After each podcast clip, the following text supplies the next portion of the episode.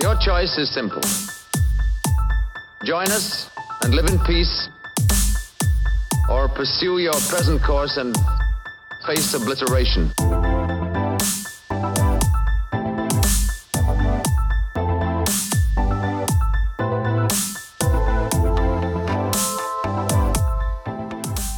Hello there, and welcome to episode number 12 of Skeptics and Believers, a paranormal podcast. In this episode, Lisa will be taking the team through near death experiences. So please do grab a drink, sit back, and we hope you enjoy the show.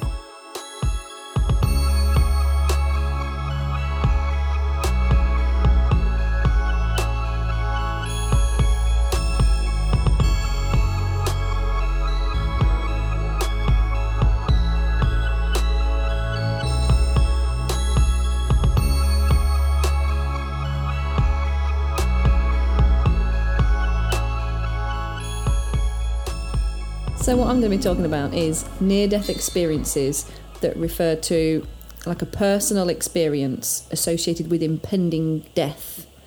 So, you're kind of you're in a bit of a bit of a coma or you've had a heart attack, things like that, and you have this out of body or this this light experience. A lot of people experience light. There's lots of different other kind of feelings you can get though. So they can experience feelings of security and warmth there's often the presence of a light, maybe a figure within the light.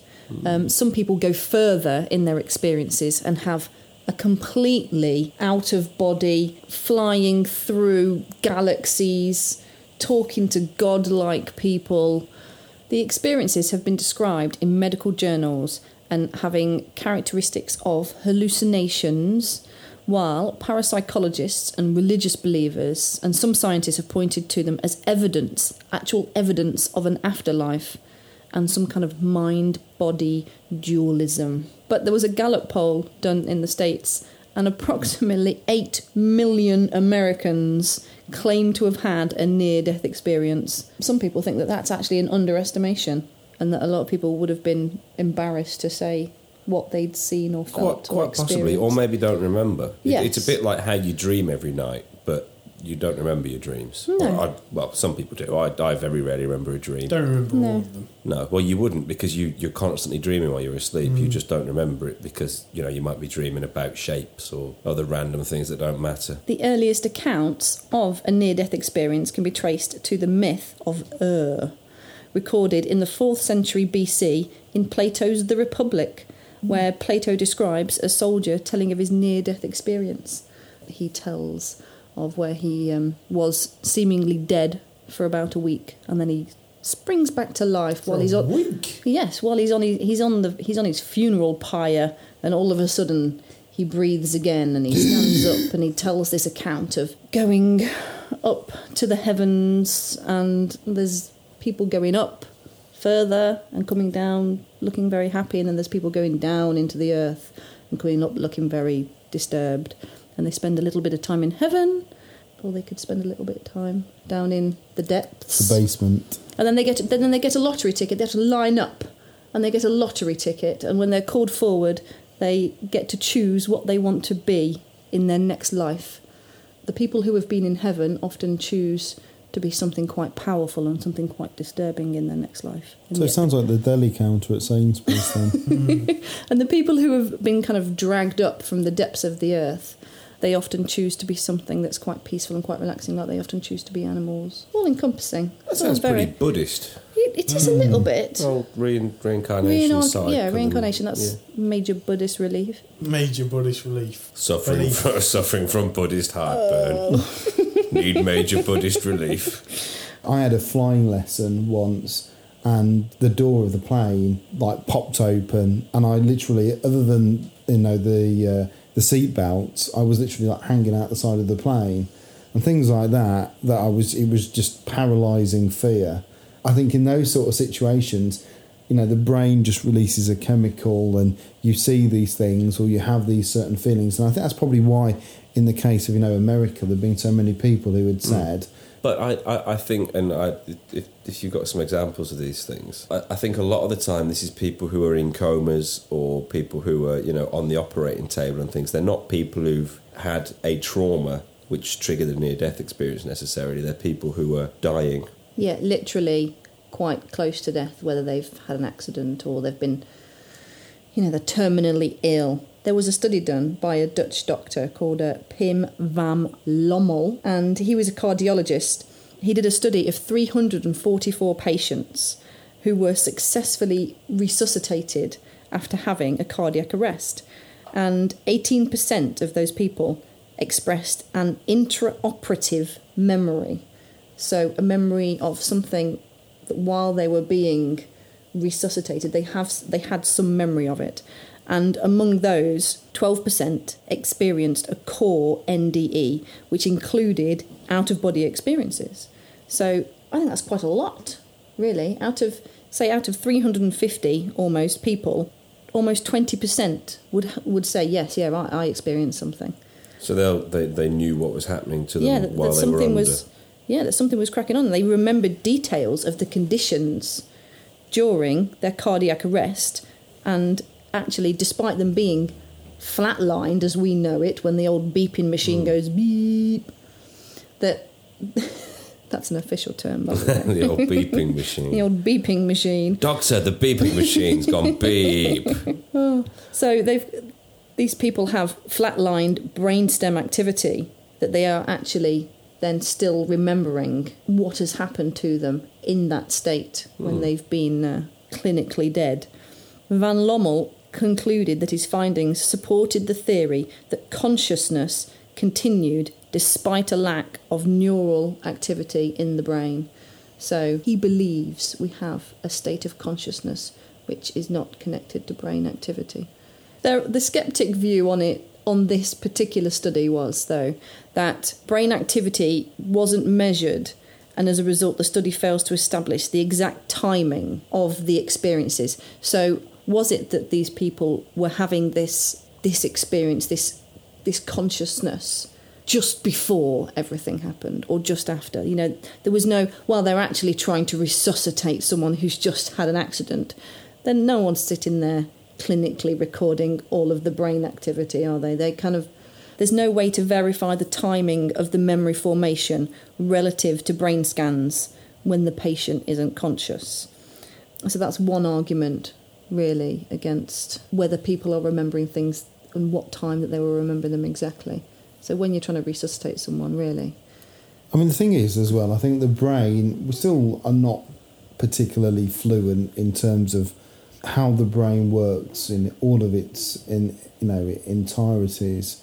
And I mean, we, Lisa and I, we, we watched a program not that long ago where it was people who had severe epilepsy hmm.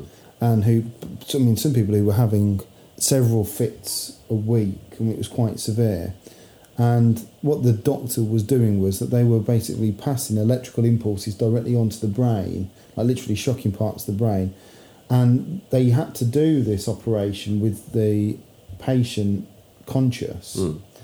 And they would do this bit where he would have what looked like a, like a ballpoint pen, and he would get them to talk. And as they were talking, he would like press on certain parts of the brain, and they'd be talking, and he would say, you know, can you recite the alphabet? And they'd start going A B C D, and he would press on one part of the brain, and they'd go A B C, and they would literally lose the capability of speech. And so what he would do then is he would have this little like pin with a flag, and he would stick it on that top bit of the brain so that they would know not that's a speech center.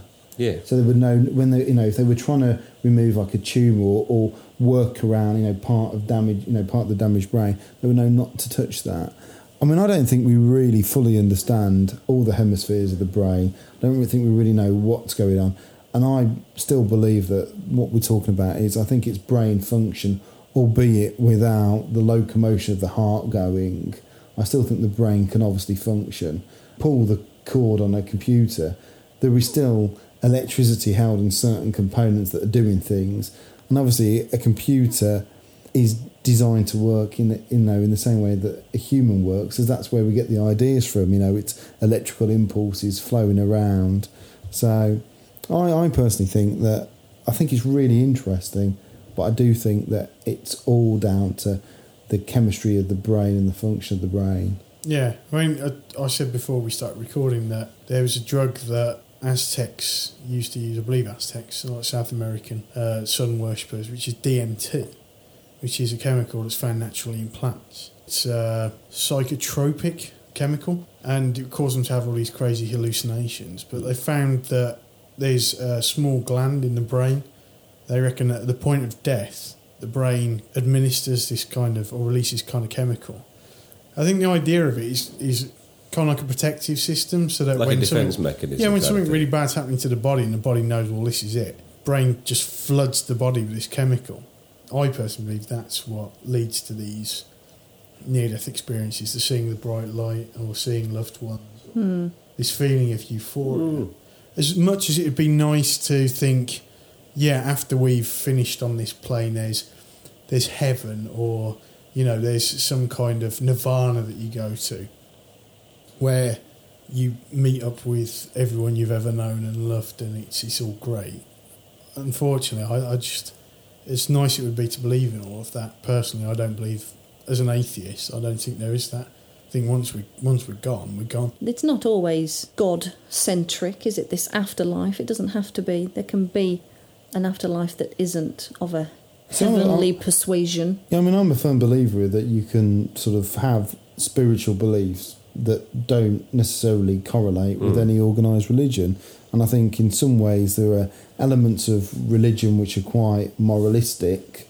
I quite like the idea of sort of it all being quite a la carte, and you sort of take the things that you like from all religions and all spiritual beliefs, and obviously it, it's about making them fit for you as an individual. But that, you know, that said, I, there's things that I think of feelings that I've got, which I, I would term as being of a spiritual belief, which necessarily doesn't fit that whole heaven and hell and afterlife. But this is the whole thing, isn't it? We're all different. We've all got different belief systems.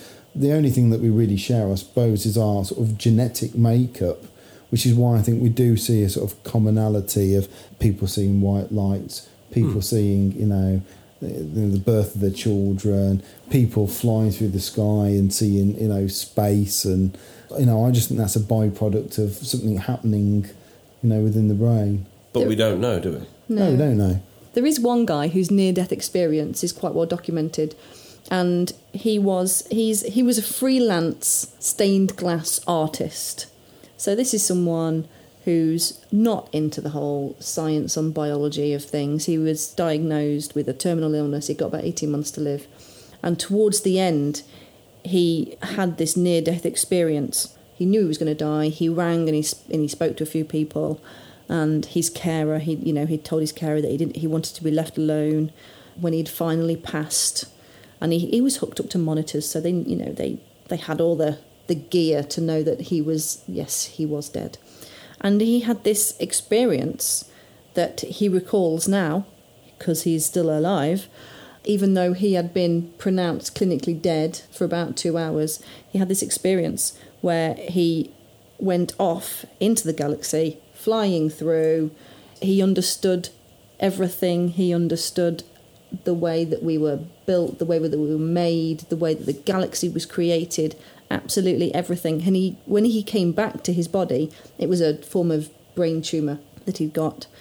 He'd gone for tests a few months later. Brain tumor had completely gone, and he had this almost this infinite knowledge of biology and how things work on a almost like an, on an atomic level. And he now lectures. So I think I might need to read up on this guy. But basically, you're saying he was a guy who made stained glass windows, Yes, had a brain tumor, flew away into space, and came back as Stephen Hawking. because that's not that can't be true. That cannot be true. Well, on the I'm flip- trying to think of his well, name. His name's Mayer. Oh, I was reading about it earlier. I'm sorry, I haven't written it down. But this is the thing. What you've got to think is this guy's got a brain tumour. Yeah. And for everybody that has a car crash and gets smashed in the head and then can't walk, hmm.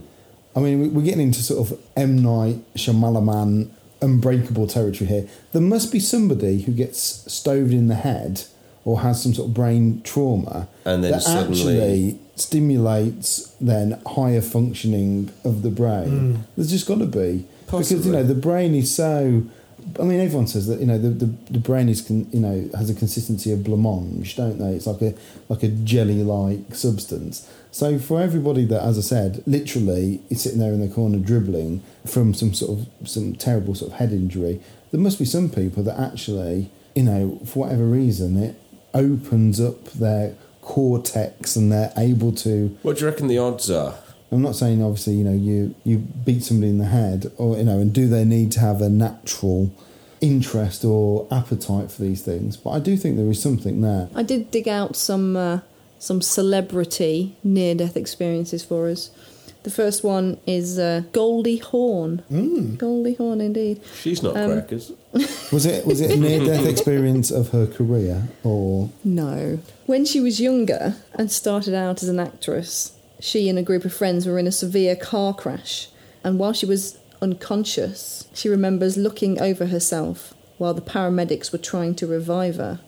She recalls seeing a really bright light and being told it was not her time. She has come out and stated that that happened to her. It did actually, apparently, happen to my granddad. He had stomach ulcers in his kind of 40s and 50s. He died quite young. I think he was about 58, something like that, when he died.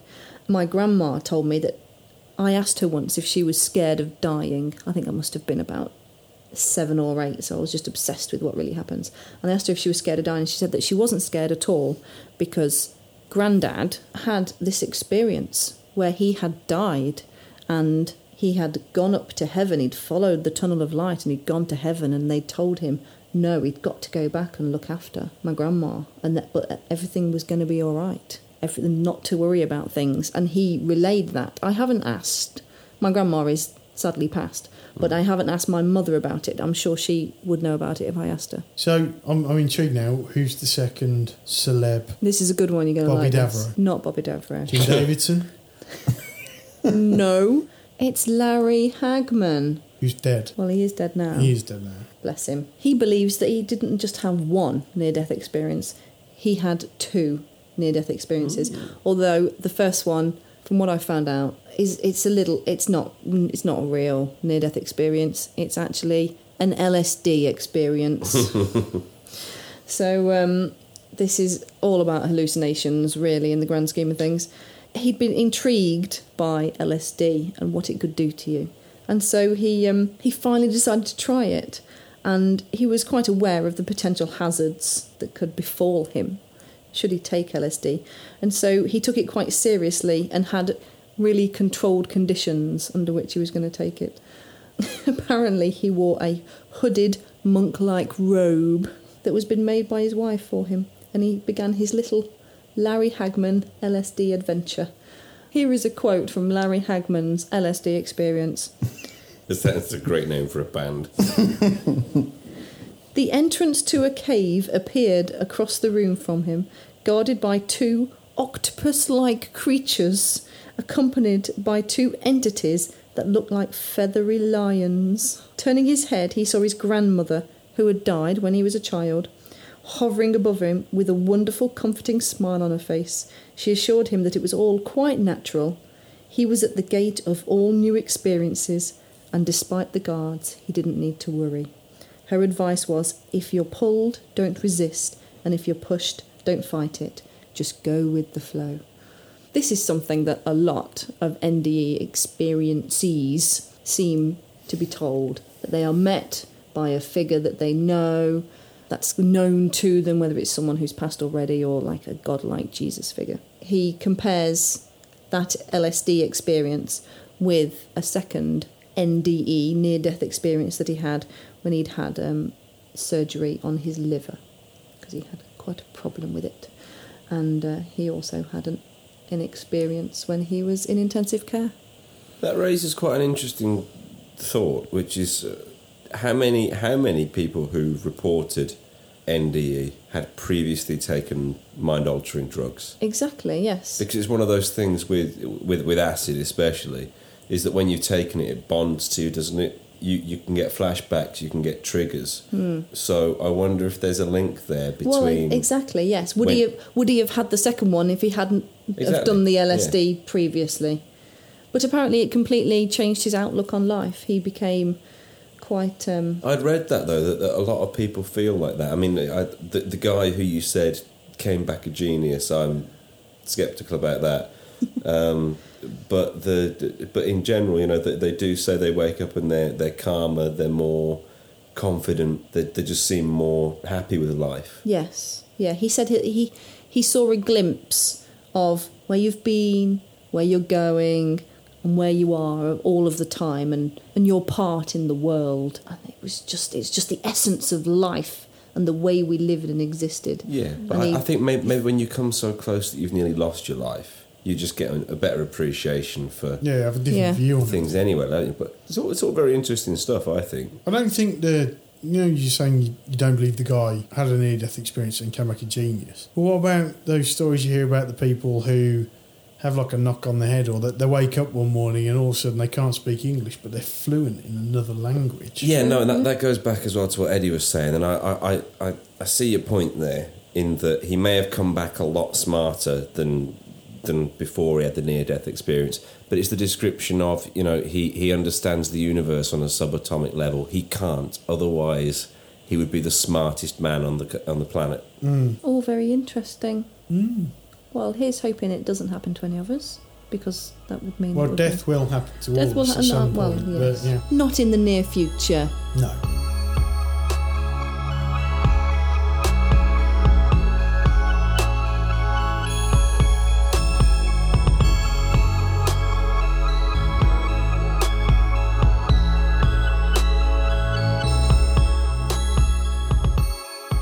So that was episode number 12 of Skeptics and Believers on near death experiences. We hope you did enjoy that one. If you haven't already, please do like and subscribe to the podcast. And if you already have, say it every time. But thanks so much for your continued support. Next week, we will be discussing the phenomena that was Spring Heeled Jack. So until then, please do take care of yourselves.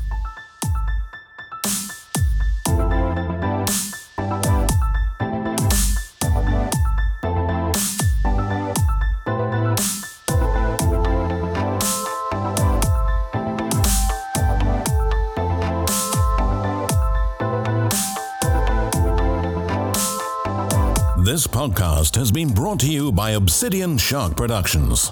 The music featured in this podcast can be found at freemusicarchive.org and is used under the Creative Commons license. More details can be found on our website.